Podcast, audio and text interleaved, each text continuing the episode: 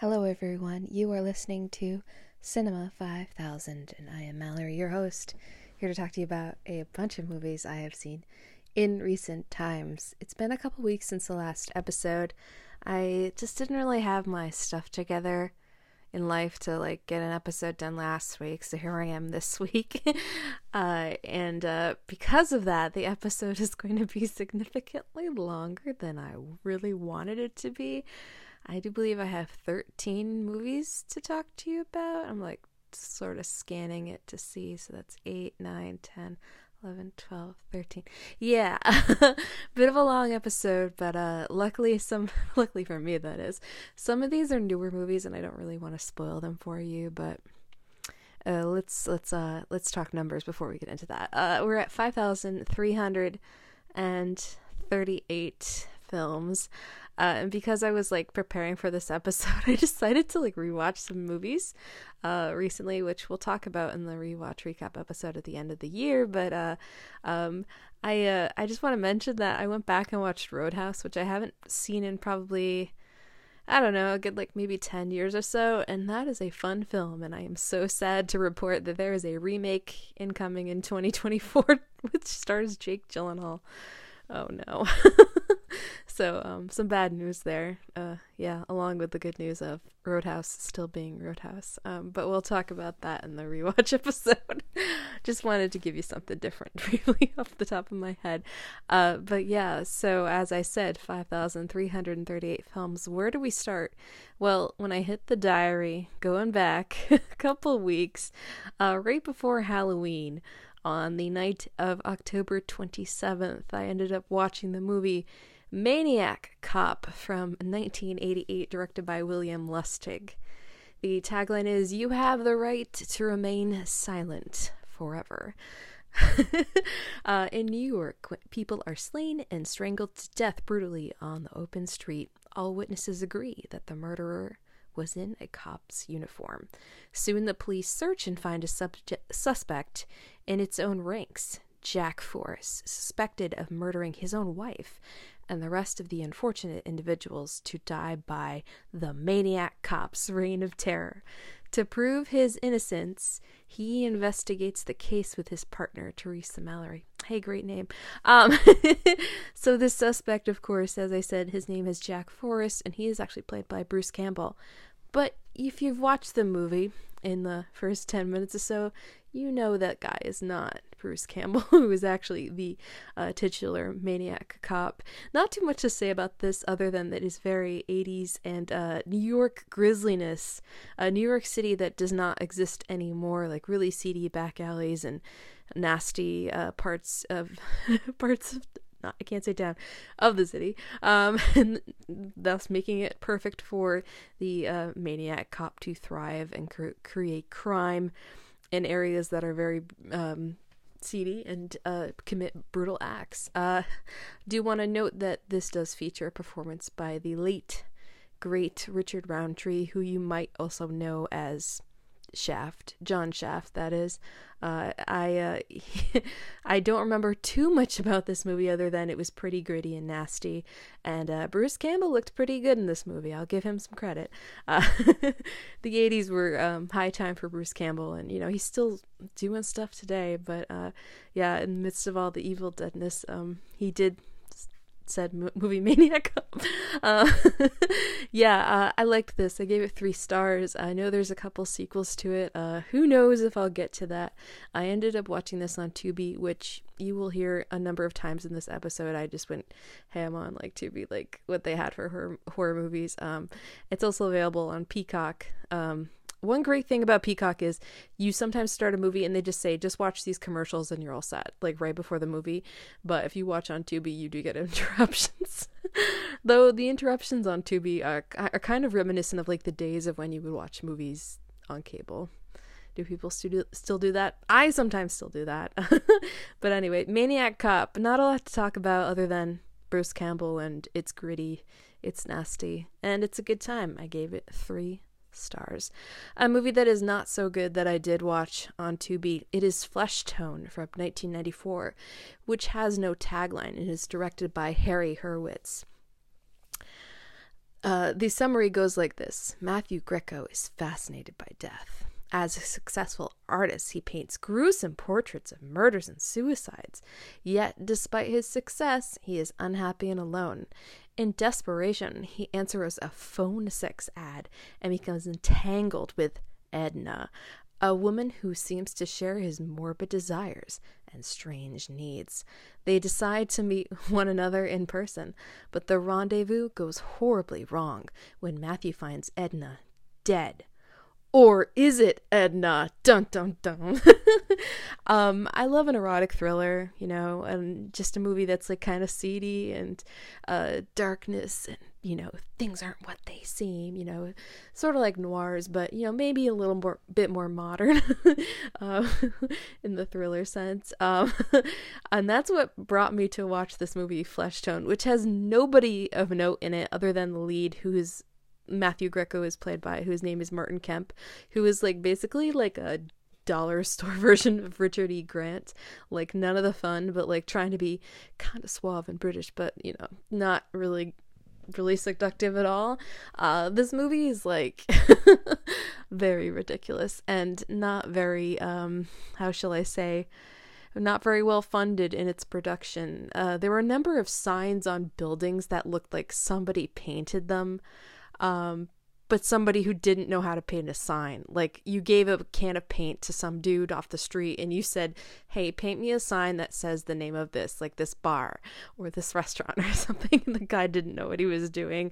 Uh, the acting is really terrible, not good. There's a lot of really bad music as well that made this whole thing feel like a movie you'd watch very late after dark on like Cinemax, and there was a scene um, when Matthew was on the phone with Edna, and they were talking about you know things they wanted to do and what they were wearing, and the scene was just like the most ridiculously staged scene that would be in a movie that is for adults only like visualizing this woman that he's thinking about. And that just made me question you know was this movie more dirty after or during production or whatever, and then they cut it down to make it like it this R-rated movie or something. I don't know, but it was ultimately a very very terrible movie and it has an ending where things just end. Like we discover somebody's died and it's just like, "Oh, well, that's the end of the movie. we don't really get any closure. It was just absolutely terrible. Um, if you want to watch something really bad on Tubi, definitely watch Fleshtone, but I don't recommend Fleshtone. I gave it one star, and it's directed by Harry Hurwitz. I gotta say, this movie. it's a special kind of bad. Like it just never had a chance. It's not like even amusing in a way that like you could watch it and maybe like think about riffs for it. It's just so incredibly bad. But let's move on. Uh, a movie I'd been wanting to watch for quite a while. It's The Rapture from 1991, directed by Michael Tolkin. The tagline is All will be forgiven, all but one. A lonely telephone operator leading an empty, amoral life finds God, only to have her faith continually tested in ways beyond what she could have imagined. So I am not a religious person. I was not really raised religiously or spiritually whatsoever. Um, so I do consider myself like a agnostic. But uh, I found this to be a very intriguing and interesting drama. Mimi Rogers stars in the film as Sharon. She's this woman who, with her husband, um, they just pick up random people and are like, hey, do you want to go have some fun?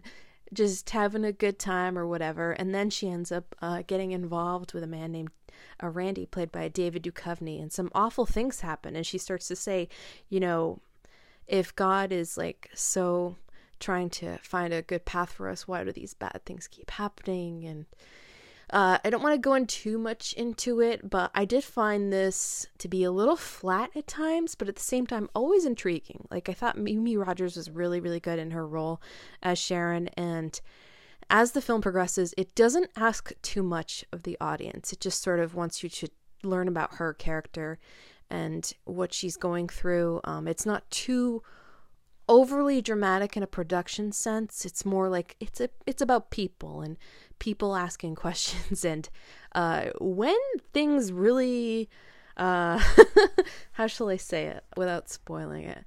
I don't know. When Sharon sort of comes to it's funny. I don't want to say like her come to Jesus moment, but when she sort of has to look at everything in the world and figure things out, um, it's it's it's really dramatic. Like uh, in just a just an acting way, and it's just it's such a stripped down film. But the way it sort of portrays things is kind of like the way you would envision a play would do it. Uh, when it comes to uh, Sharon choosing between if she wants to uh, forgive God and all these other things. I, it's hard to describe. Um, frankly, I just think you should watch The Rapture if you're interested in it. I, I'm pretty sure Wikipedia would do a better job of explaining it than I would, but um, it has, it's it's an interesting movie that asks questions of characters and it doesn't ask them in a way that we are seeing them suffer necessarily. It's more so that the characters are discovering things about themselves and the situations they're in, and we go from there. Uh, so it's it's pretty well made and it's it's interesting, and I I enjoyed it. It is not really a thriller. It is not a horror movie. It's more so a straight drama. Uh, so if you go into this looking at the cover of the poster and think it's some kind of seductive thriller. It's not really like that. I gave it three stars. You can watch The Rapture right now if you have the Criterion channel. Uh, there's some interesting movies they've been putting on in recent times as far as like older horror movies or maybe more modern horror movies. Uh, the Criterion Channel is always like a really great source for finding a random movie and how they curate things. I really recommend it. Um, and like I said, I recommend The Rapture. I gave it three stars. Uh, a movie I sadly cannot recommend. It's Five Nights at Freddy's from 2023, directed by Emma Tammi. The tagline is Can you survive five nights? And the summary goes like this Recently fired and desperate for work, a troubled young man named Mike agrees to take a position as a night security guard at an abandoned theme park, excuse me, abandoned theme restaurant, Freddy Fazbear Pizzeria. But he soon discovers that nothing at Freddy's is what it seems. So this starts stars really just Josh Hutcherson as Mike, this man who has taken this role to uh, try to support his family, make sure things don't go by the wayside, and he can take care of his little sister. And Matthew Lillard is uh, Steve, who is a guy who recommended him for this job to earn some cash working the night shift. And uh, uh, if you've seen the poster or the trailer, you kind of get an idea for what is going to happen. And there's not really any surprises with Five Nights at Freddy's. I have not played the video game though. I'm very curious about the video game. I actually uh, went ahead and got like the first uh, version of the game for my Switch to play it sometime. Because ultimately, um, it just felt like the concept of what this movie was going for was just too flat to be interesting for me, someone who has never played the game. Uh, it was just, yeah, um, haunted animatronic characters. um, but I will give the film credit, as much as it was something that I didn't quite enjoy and just found to be a little undercooked. Um, the character design in the film is like great, like top notch, looks really believable. Uh, and it's not like CGI all the way through. I gotta, I gotta assume they use some CGI, but uh, character design wise, um, it's the kind of stuff I want to see in movies. I want to see things that look like they could be real, things that are from life, and if they don't exist in the real world, like make it believable. So that worked for me. Um, but I'm curious, like if I start to play this video game, will I enjoy the movie? Uh, I don't know. The story ultimately isn't really really interesting. It has some conflict with the family, and uh, Mary Stuart Masterson has a small role as Mike's aunt, who's like threatening to take away his little sister. A really bizarre part. Uh, doesn't really work but um i think setting aside the script stuff like there was there was things about it that i just didn't i didn't hate and kind of wondered you know the this, this is not just why I got the game. I got the game actually before I saw the movie. I just haven't played it yet. Uh, but I am curious. Like, if I play the game, I'm gonna like the movie more. But um, I ultimately do acknowledge too that I am someone who is in their late 30s and um, maybe is not the audience for this too. Like, I can see this being something that's really popular among kids, and I gotta assume it is as far as like high school kids these days, or maybe a little younger. And from what I know about like people I know who have taken their kids to see it, or just about, I mean, thinking about the box office numbers, like those are numbers where all, all these kids are going together. um, it had a big dip its second weekend at the box office, and people were like, "Oh my gosh!" It's like because of Peacock, like people on the internet just freaking out. I'm just like, you know, teenagers just go see things like when they come out, and if they like it, and uh, they go with a big group of friends. Um, chances are, if there's a group of friends of like say five of them, like if somebody in that group really really likes it, like maybe just one of them goes to see it again. That is just kind of what happens with teen films. There's always a big big drop especially like in the horror genre because this is this is definitely not like a teen comedy it is like edging on horror and there's some elements in it that i was actually kind of surprised for pg-13 but regardless um let's just say i am too old for five nights at freddy's uh, so I give it two stars. But as I said, I'm very intrigued. If I start playing the video game, would I like this movie? Maybe we'll find out in a future episode. so let's move on. Um, yeah. So I what day did I watch this next movie? So I watched Five Nights at Freddy's on Halloween Eve. Halloween night what was I doing? Was I work? No, I was. I went to a concert, so I wasn't even around. Um, but before Five Nights at Freddy's, I went to the Coolidge Corner Horror Marathon. Um, I watched many movies. I watched seven out of the eight movies that they played. Did they play movies? I'm looking, I'm looking. Yeah, I guess they did. Um, let me briefly tell you about that. Um, oh no, wait. I can't count. Um, it, they played seven movies. Okay, so the Coolidge Corner Horror Marathon is always like the Saturday night, overnight to the Sunday um, at noon, basically midnight to noon. Um, they do it uh, every Saturday, every year before Halloween. Um, and uh, the movies they play this year were Rosemary's Baby, Suspiria, The Blair Witch Project. Uh, they played, or did not play, uh, Snow White and the Seven Dwarfs, The Conjuring, and The Craft. And the last movie they played was The House of the Devil. I didn't stay for that one because I had to catch a bus home. But um, I went to that marathon. I think I mentioned last episode I would talk about it a little bit. But um, at the Coolidge Corner Theater in Boston, or Brookline rather, um, I just really love the marathons they do, movie marathons. I try to stay awake as best as I can. The only movie or movies I know for sure I stayed awake during the entire time for uh, were Rosemary's Baby and The Craft. Um, I've seen Suspiria a number of times. I'm pretty sure I dozed a little bit during it, but um, Suspiria and all the other movies they all show them on film, so it's a really awesome experience. Uh, the one movie I was like kind of disappointed they didn't show. Um, I was disappointed they did not show Warlock because it was all witch themed. Like they easily could have they could have shown Warlock. Um uh and Coven wise, uh there was another movie I was thinking like they they could have shown something oh the lords of salem the rob zombie movie which i do do own on blu-ray and it i okay if I can recall, as far as the quality of Rob Zombie's movies, I think the Lords of Salem is like my favorite one. uh, maybe, maybe don't quote me on that. Um, I'm gonna rewatch that one soon, as well as uh, The Devil's Rejects, because I haven't seen those since like they first came out.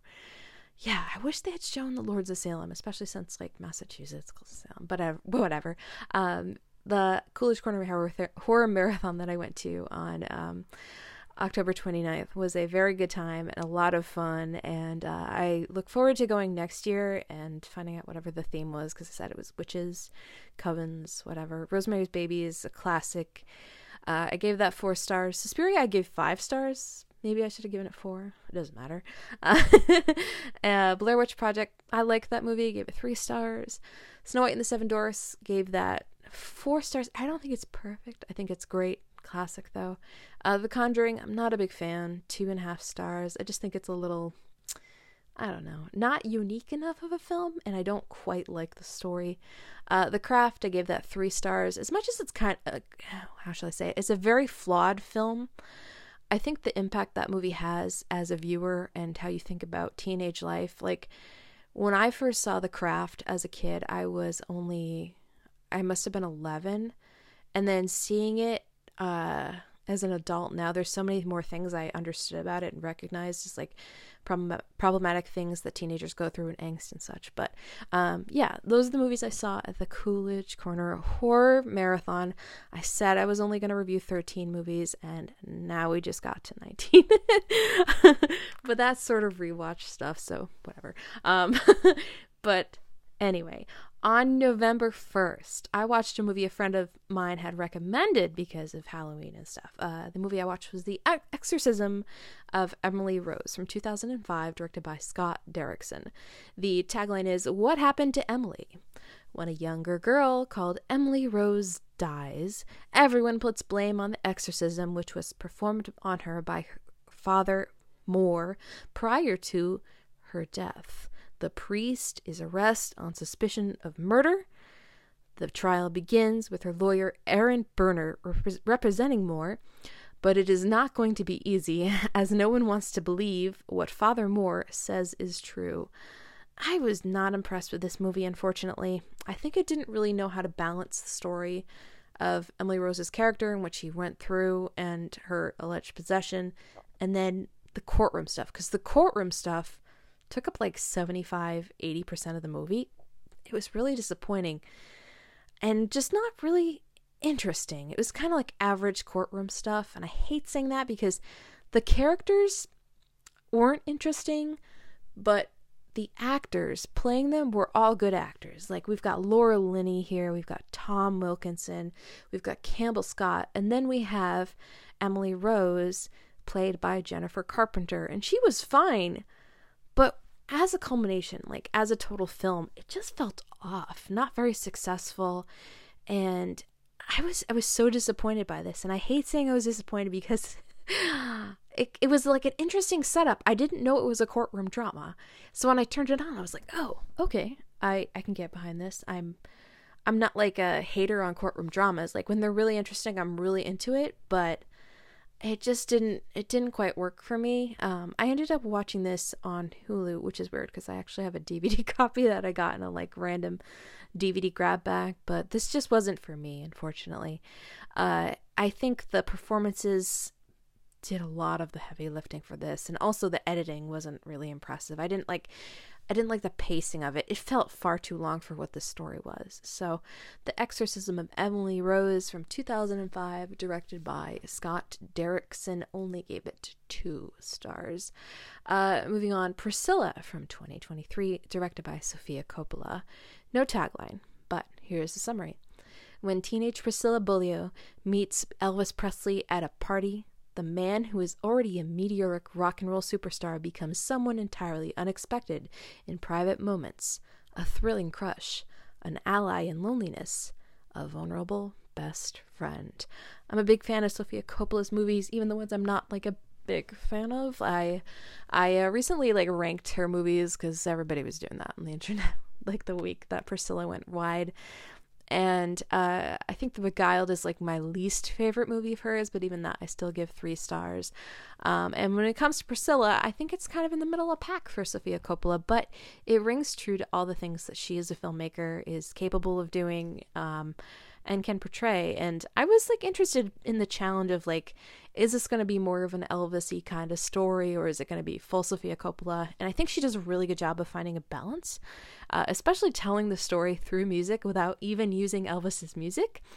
Uh, that was a fun quality to the film that I really appreciated. And now I think I want to see the film again to like really understand it a, just a little more like through the lyricalness because in the beginning I was just kind of like oh well this is like period music. And then um, I read some more things about the movie and the songs and it's like whoa whoa whoa she's like telling part of the story through the music.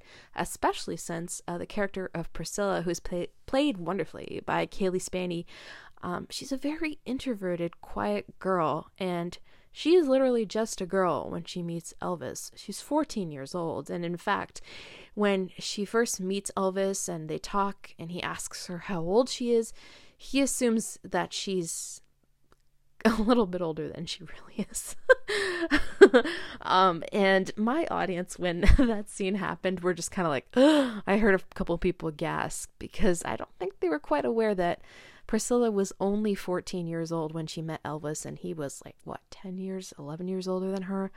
Yikes. Um, but that's that's what this movie is about. It is about a young woman, uh, unfortunately losing a lot of her youth because of this man that came into her life and eventually took control of her. And once they got into a relationship when she was a little older, I mean, he made her wait and all this stuff is absolutely crazy. Um, she just lost like her ability to really just be in the world as just Priscilla. Instead, she was Elvis's Priscilla, and she was just at Graceland, just sitting around waiting him for him to be there and finding a kind of loneliness that you can only find in a relationship with someone when they're not around and how even when you're with them um, you just lose you lose things. You lose your grasp on like who you are as an individual and i don't even know i i, I want to read the book now elvis and me that this is based on which is priscilla's book because uh, I really get a sense that like she just lost her chance to really become an individual because of this relationship and how the world of Elvis was either through how he treated her or how other people treated their relationship and within the family of how things were managed for the Elvis sort of world. And um yeah it's very tragic and sad. Uh their relationship was really not um not the best. There's a number of scenes where Elvis treats her very badly and is very controlling. And I applaud Sofia Coppola for showing those things in ways that weren't necessarily graphic. Uh, there were a number of scenes where I think a different filmmaker would have had like not as much care to the subject matter, especially since uh, Priscilla is portrayed as such an innocent young woman. We don't necessarily see her visibly like brutalized in ways that women have been brutalized on film, but you know that when things are happening to her and how Elvis treats her is just not right. And that's setting aside the age stuff. That's the general dynamic between their them and their relationship where she has to obey him and really, you know, forget the things she wants. It's all about how she fits into his life. Um, yeah, it's pretty sad and tragic. Um, but not in an overwhelming sense, but it may hit you after, especially with the ending. Oh boy. Um, but I did quite like Priscilla. I gave this three and a half stars. It's a movie I I definitely think I'll watch again. Um, but it is very quiet to start. I will say it does take some warming up to, because uh, it it's such a different kind of pace. Um, I think back to Sofia Coppola's films and how she starts things out, and a lot of times she uses really um, soft but more modern music to get you into the sense of what her subjects are going through. But Priscilla has a different kind of musical scope because it wants to fit into this world that is a re- real world. So, like the Virgin Suicides is not. It's it's more of like a fantasy kind of world, and I think about I think about Lost in Translation, and that's more this idea of like these people being outsiders to Japan. But um, Priscilla it acknowledges that we live in this world where we know who Elvis is, and we're seeing a movie where Elvis is portrayed, but um, we also want to portray Priscilla because she's also a real person uh, in a way where the music can connect to us and what we know about music uh, and that environment, but maybe not be too fantastical. It it definitely is a grounded film when it aims to portray uh, these people. But uh, like like I said, I enjoyed Priscilla. I gave it three and a half stars. Good performances from Cailee Spaeny, and I didn't mention it, but Jacob Elordi plays Elvis. Uh, yeah, he's pretty good as Elvis, and I uh, like the cast. Uh, liked I liked how she cast these people. Uh, they all kind of looked like this era. Uh, and Cailee Spaeny, um, she is significantly shorter compared to Jacob Elordi, and that was very good casting by uh, Coppola for this film. So I'll, I'll mention that again. Uh, yeah, I like Sofia Coppola's movies. I know they're not for everybody, but there, there's there's a certain sense of um, just women and girls that she portrays that feels so right and so true though that might be just you know the certain worldview she has is also something that you know is comparable to like things i know and have been exposed to but whatever. Yeah let's move on. Okay uh, another horror movie i watched that was yes it was on tubi. It's the movie i madman from 1989 directed by tibor takács. The tagline is lose yourself in a good book a bookshop clerk starts seeing the disfigured killer from her favorite 1950s pulp novel come to life and start killing people around her. Uh, wasn't a fan of this, unfortunately. It felt like almost too short and slight in its story details, and I didn't like the pacing of it. I did like the lead character, though, Virginia, who's played by Jenny Wright. I know I have seen her in something else. Okay, she's in Near Dark. I remember her from that. Uh, it's weird. I don't remember her from The World According to Garp because she's in that. Uh, she's also in Lawnmower Man, which I saw a number of years ago. But um, the problem with I Madman is it just doesn't really have the goods. It's not very scary. Uh, and when it's like nasty, it's a little nasty. Yeah. Um, this is the kind of movie that I wish somebody would remake. Like you could take this kind of story and make it like some girl like, you know, going to a, a, used bookstore and she doesn't know that like the books she's picking out are like sort of connected to things and nastiness. But um yeah, I don't have a lot to say about this one unfortunately. It just didn't quite work for me. Um I'm looking up Tibor Takács. Has he made anything else I've seen? No, but he made the movie The Gate, which I am vaguely familiar with, and apparently he made a Sabrina the Teenage Witch movie. Okay. but yeah, I Madman from 1989, directed by Tibor Takács. As I said, I don't have a lot to say about this one. It just didn't quite work for me, and it was a little grisly. And it's on Tubi, in case you want to see it and maybe think you'll like it more than I did for two stars. Um, uh, okay, another nasty movie. Didn't watch this one on Tubi, but it is available on Tubi. I watched it on Shudder instead. Uh, it's The Stepfather. 3 from 1992, directed by Guy Magar. The tagline is Daddy's been working in the garden again. After escaping a Puget Sound institution, stepfather Gene Clifford alters his appearance with plastic surgery and takes on another new identity Keith Grant. Moving to Deerview, California, Keith falls for a divorced school principal, arousing the suspicions of her wheelchair bound, computer savvy son. Um, I didn't quite like this one. I gave it two stars, but this has a lot of very admirable things that you don't see in a lot of horror movies from the early 90s, which are whip smart kids. Um, the young boy, uh, he gets on like a computer with this priest that he knows, and he like figures out everything to do with this man, Keith, and how he just thinks something not quite right about him. Uh, like, I love a kid. Excuse me. I love a computer savvy kid in like an older film great, awesome. Uh, the beginning of the film also starts out with the most ridiculous idea for like a back alley uh, plastic surgeon to make this man's identity look different. It's absolutely ridiculous. And then the end of the film has like some really gruesome deaths, um, or shall I say, one really gruesome death. Um, that I was very like happy to see this movie like really, really go for. Like, yes, please be nasty and disgusting and really bring the not the blood and guts, but you know what I mean. Just like really have something that like like will blow my mind and go a little further.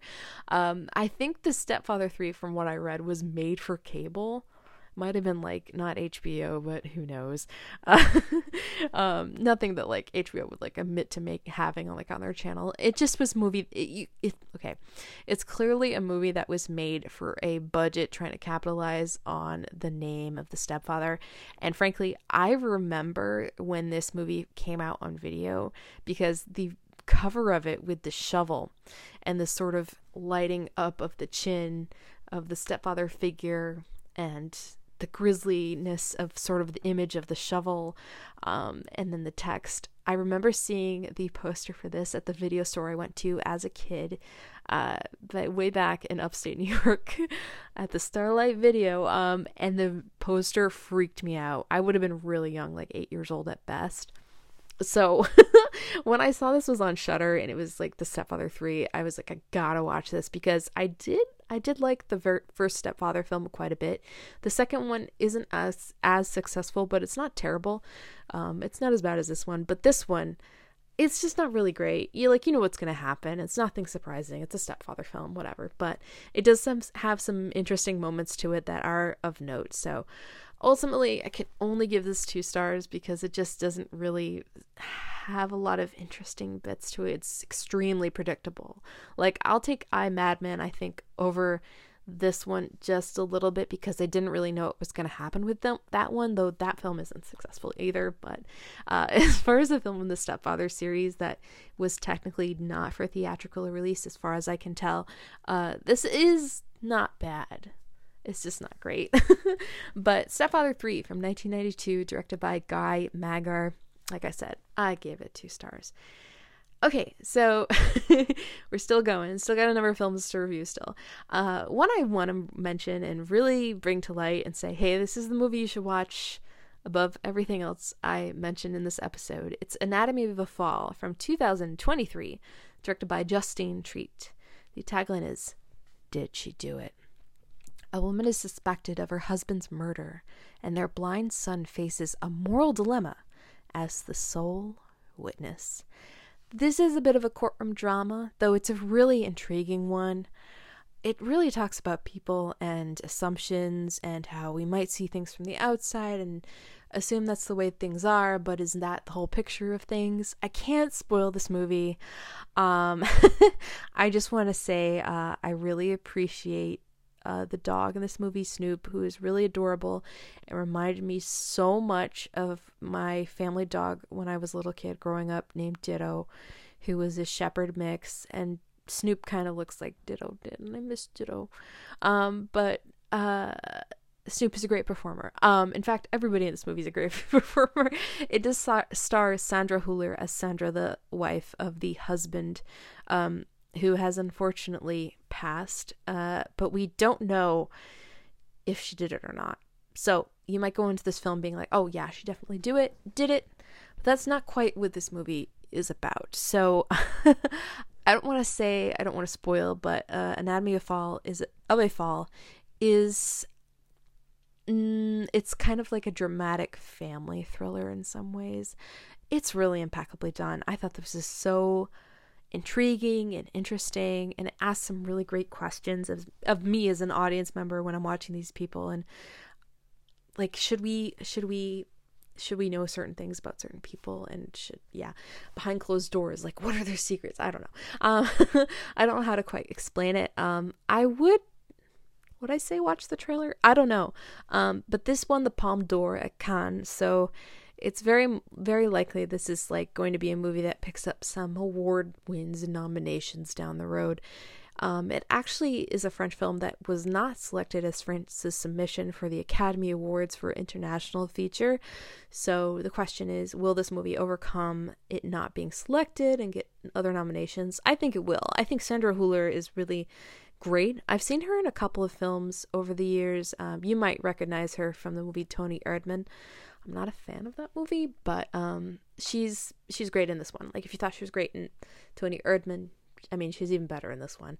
Uh, but Anatomy of a Fall from 2023, directed by Justine Triet. Like I said, don't really want to spoil it, but I highly highly recommend it, and I gave it four stars. Okay, next, another horror movie.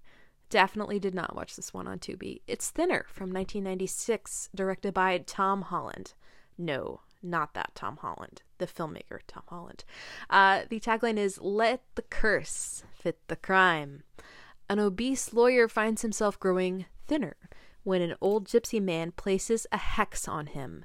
Now the lawyer must call upon his friends in organized crime to help him persuade the gypsy to lift the curse.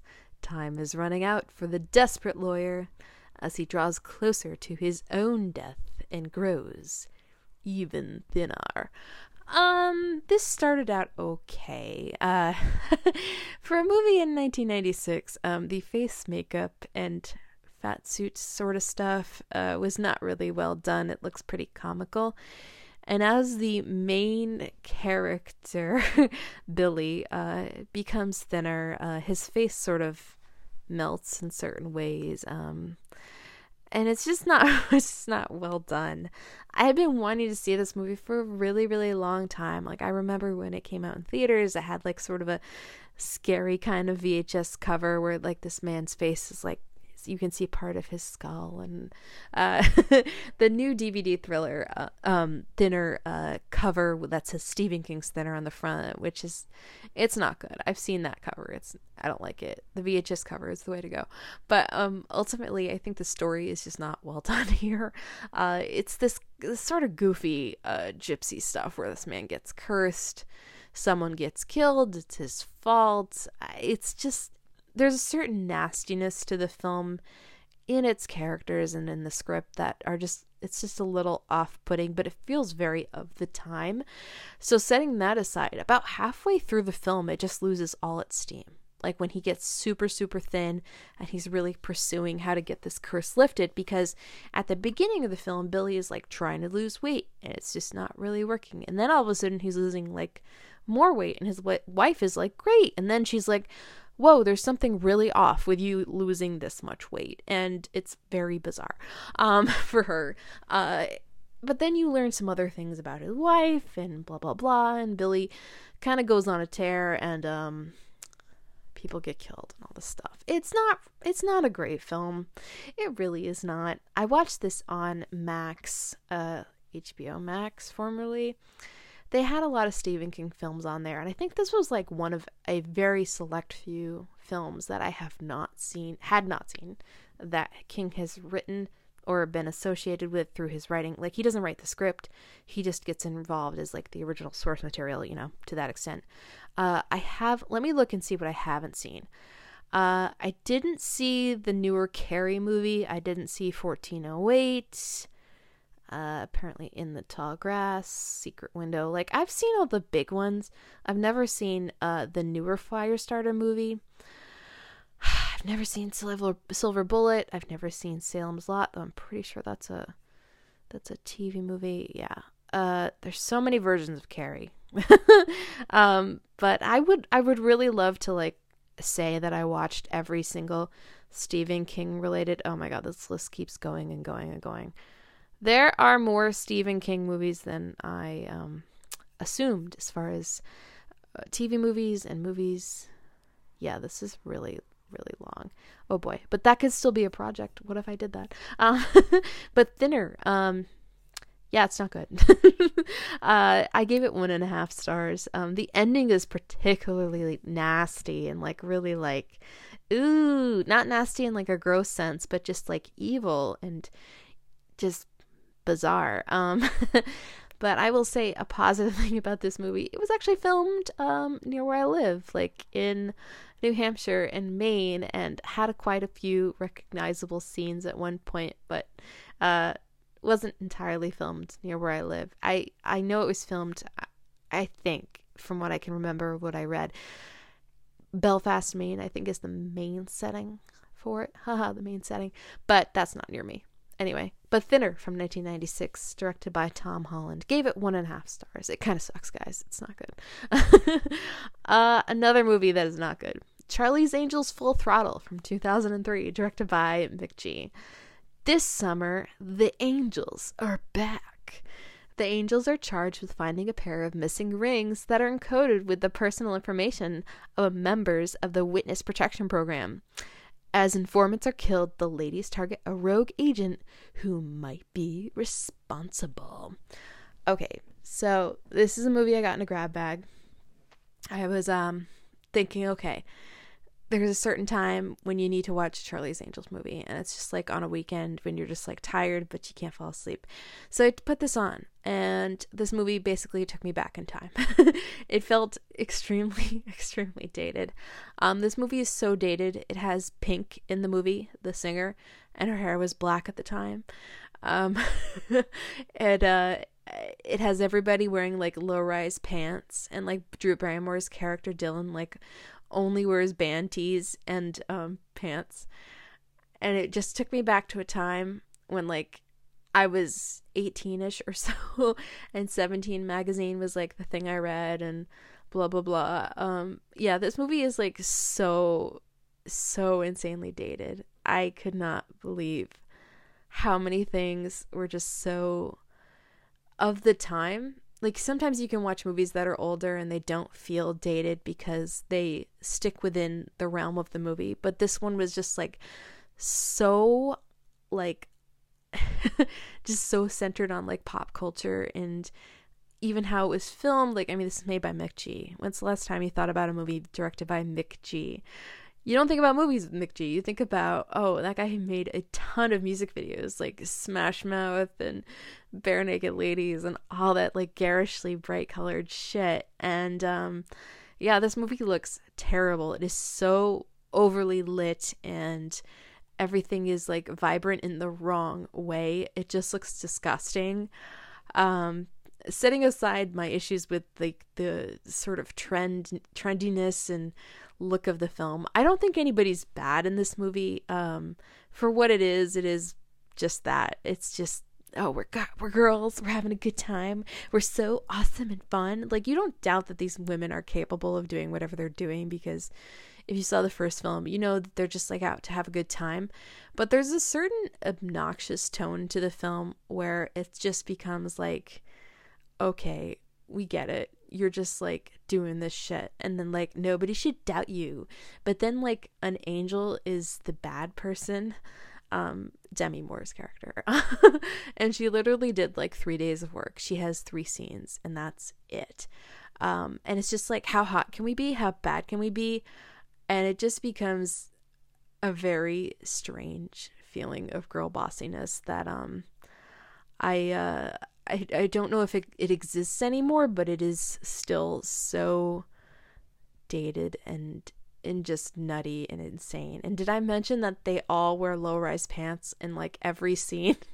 and I was just like, oh God, please do not ever take me back to that time. And what do you know? Low rise pants are back and people are wearing them, and I will not partake. No, that's for the kids. Uh, yeah, I went through this era and it, um, it was just very bizarre to go back cinematically to that time.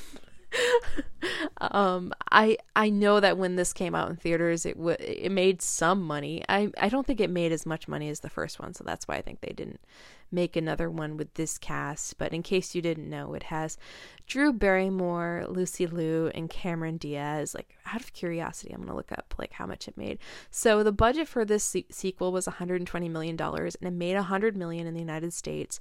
And nowadays, um, as you may have recalled, like the there was a Charlie's Angels movie that was directed by Elizabeth Banks that had um, Kristen Stewart. Um, and what's her name? Naomi something. I can't remember her last name. And another actress. I thought that movie was fine. It very much wanted to be more spy James Bond like. This isn't like close to James Bond like. This is like just ridiculousness. Um I think I had come to the realization and wrote this I wrote this somewhere. This movie isn't really a movie. It's like a variety show. It's just like we're just going to try to do all these wacky things, all these wacky costumes, and that's it. It's like how wacky and wacky and wacky can we be? And it just loses it. Like I'm not saying this movie needs to be serious, but sort of has to have a plot. And the whole thing about the rings, it's just like, oh, we're going to go here and we're going to get the rings. Oh my god, we got the rings. Oh my gosh, we didn't get the rings. Now we got to go here and try to screw this guy over. And then this guy screws us over, so now we gotta go here. And then we gotta go talk to Charlie, and then we gotta do this whole plan. It just becomes like so unbelievable. Um, I mean, this is a movie, so it should be ridiculous and it should be out there and feel like a movie, but it just feels like a joke. it's it's it's quite incredible. Like you will not see another movie ever made like this ever again in your life, and that's what makes it feel like so incredibly dated. They just don't make them like they used to, and there's a reason for that. Um, outside of the main cast, like and I'm mentioning Demi Moore too, um, Bernie Mac is there as Bosley. Um, yeah, I miss Bernie Mac. He was so fun in movies. Really liked him. Justin Theroux plays an Irish bad guy. His name is Seamus O'Grady. It's the most ridiculous casting ever. There's nothing about Justin Theroux that says Irish. Um, and then Crispin Glover is back as the Thin Man. Another thing that is so weird about this movie, the entire movie just ultimately becomes about how Drew Barrymore's character doesn't have a boyfriend. It's like why? What's the point? Like why why do we need to do this? It's like they did it's like okay, there are movies made these days where they don't necessarily have a script and they cast everybody and people show up to set and they don't have any clue what's going on and i'm i'm feeling like that's what happened with this. They're just like well we just need a scene here we just need a scene here and we just need a scene here. So um i'm not saying this was made like a marvel movie is made today but it very well maybe could have been. Anyway i have talked entirely too much about charlie's angels full throttle from 2003 directed by mcg but what can you do? Uh, i gave it one and a half stars. Um i guess maybe it's good in some way that it's memorable okay. Um, another movie I didn't care for. Ooh, this was This was maybe even worse. Um, Fingernails from 2023, directed by Christos Nikou. The tagline is Love is a test, results may vary. Anna and Ryan have found true love together. It's been proven by a controversial test. There's just one problem. Anna still isn't sure. Then she meets Amir. So Anna is played by Jessie Buckley, and Riz Ahmed plays Amir. And Anna's character was one of the most obnoxious characters I've seen in a movie. Not just because she was constantly like looking at Amir in certain ways and like wanting to like you could clearly tell she was like fascinated with by him and like really wanted to be with him. But the acting by Jessie Buckley in this movie, and I'm gonna say this is not entirely her fault, is just so muted and dull. Like every character in this movie is so dull that I wouldn't if I had to sit in, in a room with any of these people, I just would not want to. Everybody is so boring and the pacing and how these people talk to each other is just like everybody is just like heavily medicated and i don't know if that is like the idea the filmmaker was going for in that everybody is just so so muted and just we talk like this and we don't we don't have a lot going on in our lives but okay i'm going out tonight would you want to go yeah okay all right okay like I just was so turned off by this movie and how it made these people feel. We're supposed to be believing that these people are like starting to like each other and get along, but if I don't like these people, why would I want to care about their relationship? And then there comes the whole thing with the fingernail thing where people have to have their fingernail removed to have this test done to see if they're a match it's just not done in an interesting way to really talk about people and uh, relationships and how we fall in love. And then, unfortunately, it has Luke Wilson in a side role. And I thought, well, Luke Wilson's back. I love Luke Wilson, and he just doesn't have a lot to do in this. And then we have Jeremy Allen White playing Anna's husband. And you know from the first scene that they have together that um, this marriage is not going to last, despite whatever this test said about them. And man the testing of how they get these people to sort of interact with each other and figure out how these subjects um, do or do not like have promise of being together it's just weird. Like it doesn't work. It's so uninteresting and bad man this movie like really annoyed me um because i think you could easily do a movie where you talk about love and why people fall for each other and how things work or don't work, but it just went about it in the most like monotone and boring fashion. I just found everything about this so incredibly obnoxious. Um, I did like the set design for it. I liked how it sort of had this muted way of um, showing just like offices. It wasn't very high tech, but like at the same time, man, I I found this like very tedious and difficult to get through. I think I was like an hour and 20 minutes in and I had to pause it to get up and I debated just shutting it off and forgetting I'd even attempted to watch the movie because it was just taking its damn time to get to what it wanted to say was that which was that ultimately um, Anna was falling for Amir but they might not have been 100% compatible. and then it there's a scene too. I I don't I don't want to spoil this movie because then it's a newer movie, but then they have a test, the testing done where there are two characters who are two men who were supposed to be in love, and the machine breaks, and it's like, oh, you you try to make a gag there about how the two characters who were not straight um, broke the machine. Haha. That just it's bad. This movie rubbed me the wrong way so incredibly bad. oh man, I just found this terrible, like bad. I don't even know why I gave it one and a half stars. Maybe that one and a half stars just for Luke Wilson. He was looking good. Nice to see you again, Luke. Um, but yeah, Fingernails from 2023, directed by Christos Nikou.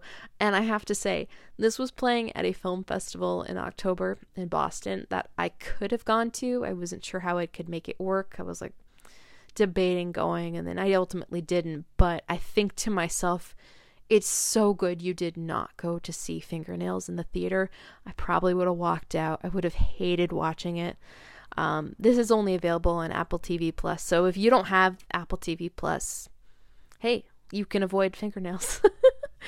Okay. Um, we're at our final film, and uh, this is something I watched just a couple nights ago. It's new on Netflix and only Netflix. I had wanted to see it in a theater. Um, the Coolidge Corner Theater was showing this movie. I don't know if they're still showing it, uh, but it's The Killer from 2023, directed by David Fincher. Execution is everything. After a fatal near miss, an assassin battles his employers and himself on an international manhunt. He insists isn't personal.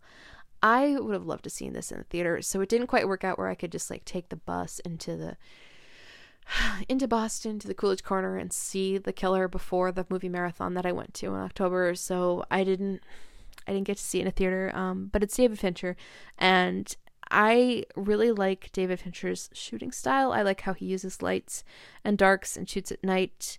Um, and general like shadows and stuff. Like he's not a like bright screaming, uh, saturated filmmaker. Um, lots of greens and blues, and I I like how he makes movies look because um, I don't think a lot of people do darkness very well, but he definitely does in my opinion.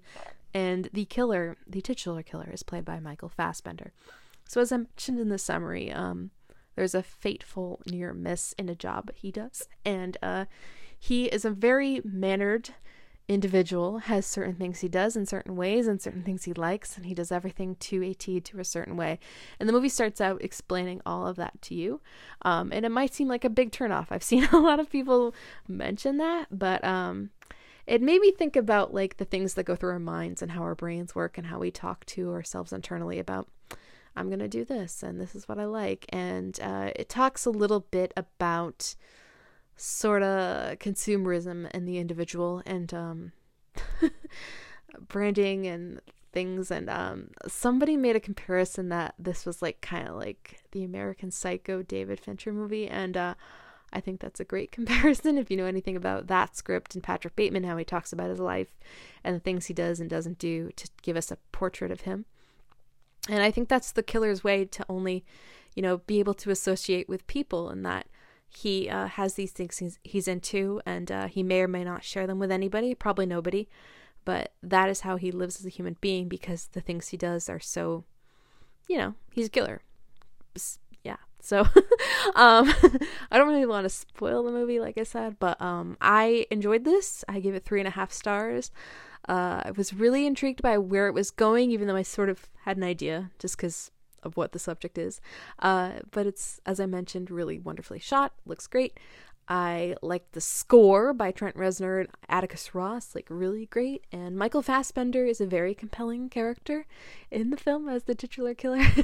um, I I do think I will watch this again soon. Um, just thinking about what Fincher has done over the years, like he has a certain feel feel to his films. It's very cold, of course, but I always really like what he does. Um, I say what you want about Mank. It's you know probably not a great movie, but I do enjoy Mank for what it is, and it does feel different than like his other movies. But ultimately, it is about just like examining a person and a man. Um, Girl with the Dragon Tattoo is probably the most out of the range of that because it is investigating a murder, but it doesn't necessarily uh how shall I say it?